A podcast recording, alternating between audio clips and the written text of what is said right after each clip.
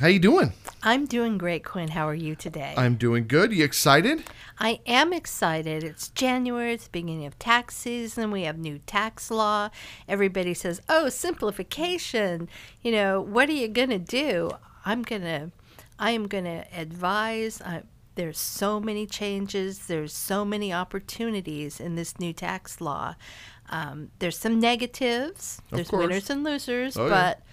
Um, you know, there's and there's lots of opportunity for CPA consulting. Okay, so, can I ask you a quick question? you betcha. They give you the tax law. Is it like a big book? Can you just sit there and you read it and study it? How does that work? well, um, actually, there's that. I do that. Um, I also read synopsises, and then last week I took three days of continuing education just on this subject, Wow. and I could easily take three more. There's so much to absorb. Okay. Is this Trump's doing?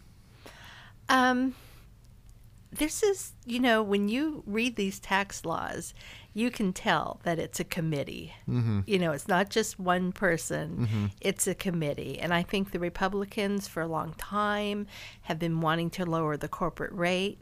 I mean, Obama wanted to lower the corporate rate. You mm-hmm. know, he wanted to make a flat 26%. percent mm-hmm. They came back with a flat 21%.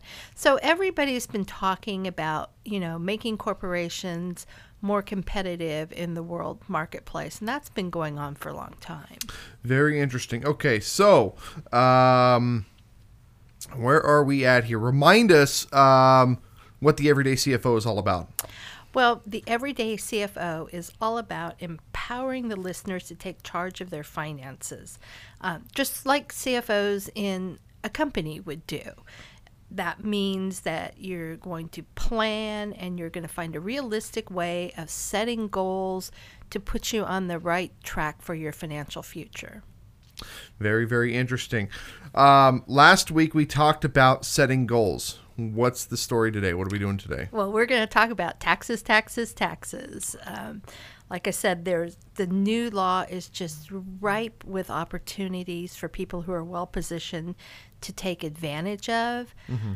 Not again, not everybody is going to be able to take advantage. I mean, there are winners and losers with this tax law, so I kind of want to highlight, you know, who are the winners, who are the losers, what and I'm not going to begin to be able to go into the entire law. So I'm just Of going to hit a few high points. Now, are we talking about for business owners or are we talking about for business and personal? We're talking about business and personal because there's a lot of changes for both in this law. There is some simplification for people who are um, who are lower income. They there is some provision for for um, a bigger standard deduction, but they also take away your personal exemption. So when people call me, I had someone call me the other day and she said, Well, you know, if my mom comes and lives with me, um, can we take her as a dependent?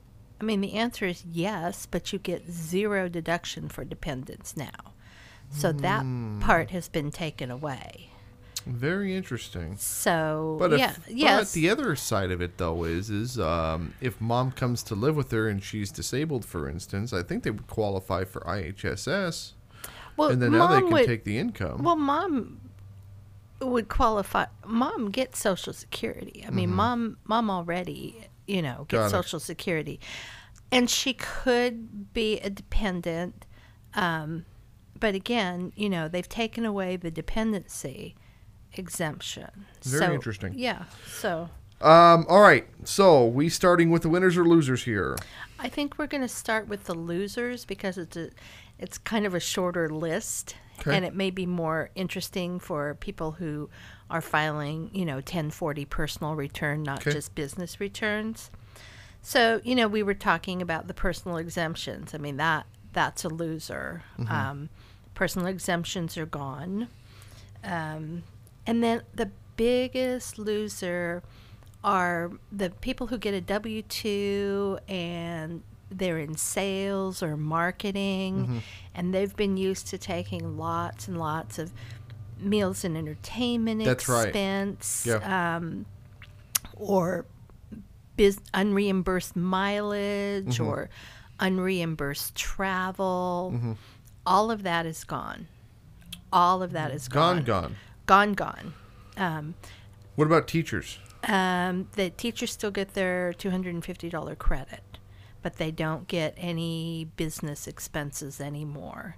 So if they spend more than the 250, well, they still You get know, their I don't really like that for the sheer fact that teachers spend a lot of their check on supplies for the for the classes simply for the fact that the state just can't afford it. And then of course they're going to write it off. Remember when I was in the mortgage business, teachers didn't make any money essentially because they had all the deductions from all of the expenses that they were accruing buying all the supplies for the classrooms. Well, that's that's true. That's gone. The other thing that's gone in that same category of expenses would be um, things like uh, financial advisor fees. So a lot of people with their portfolios, they pay a financial advisor. Those fees are no longer deductible. Very, very, very interesting. Uh, what else are we looking at here on the loser side?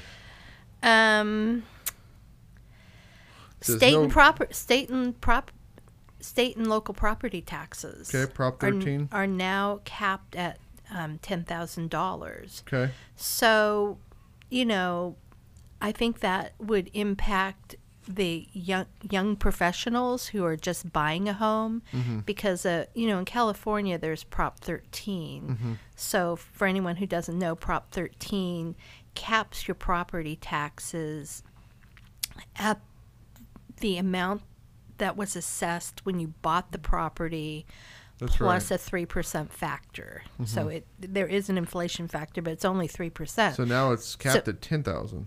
So now it's capped at ten thousand. So if you buy a six hundred and fifty thousand dollar home, which isn't, you know, I mean that's a lovely home in Sacramento, but it's mm-hmm. not a you know an out of range kind mm-hmm. of home.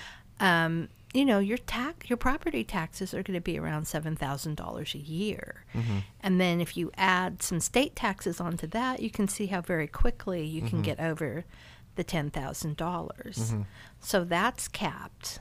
Um, lot lots of older people, lots of older wealthy people, which you know doesn't impact everybody. I mean, my clients aren't the typical taxpayer. You know, my clients are probably in the top 25% of the income bracket. Which is why I'm working with you. Yes, indeed.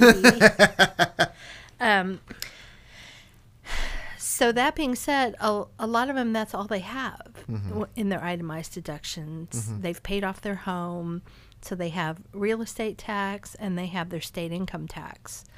That that's gone. They're going to be. They're probably going to be at a standard Very, very interesting. Okay, so um, how do people get in contact with you if they need to learn more? Oh, it's easy to get in contact with me. You can call me at 916 489 1697. 916 489 1697. or they can go to my website www.schwartzplatz.com. S C H W A R T Z P L A T Z dot com. We're going to go to a break. We're going to come back and talk about the winners. We'll be right back.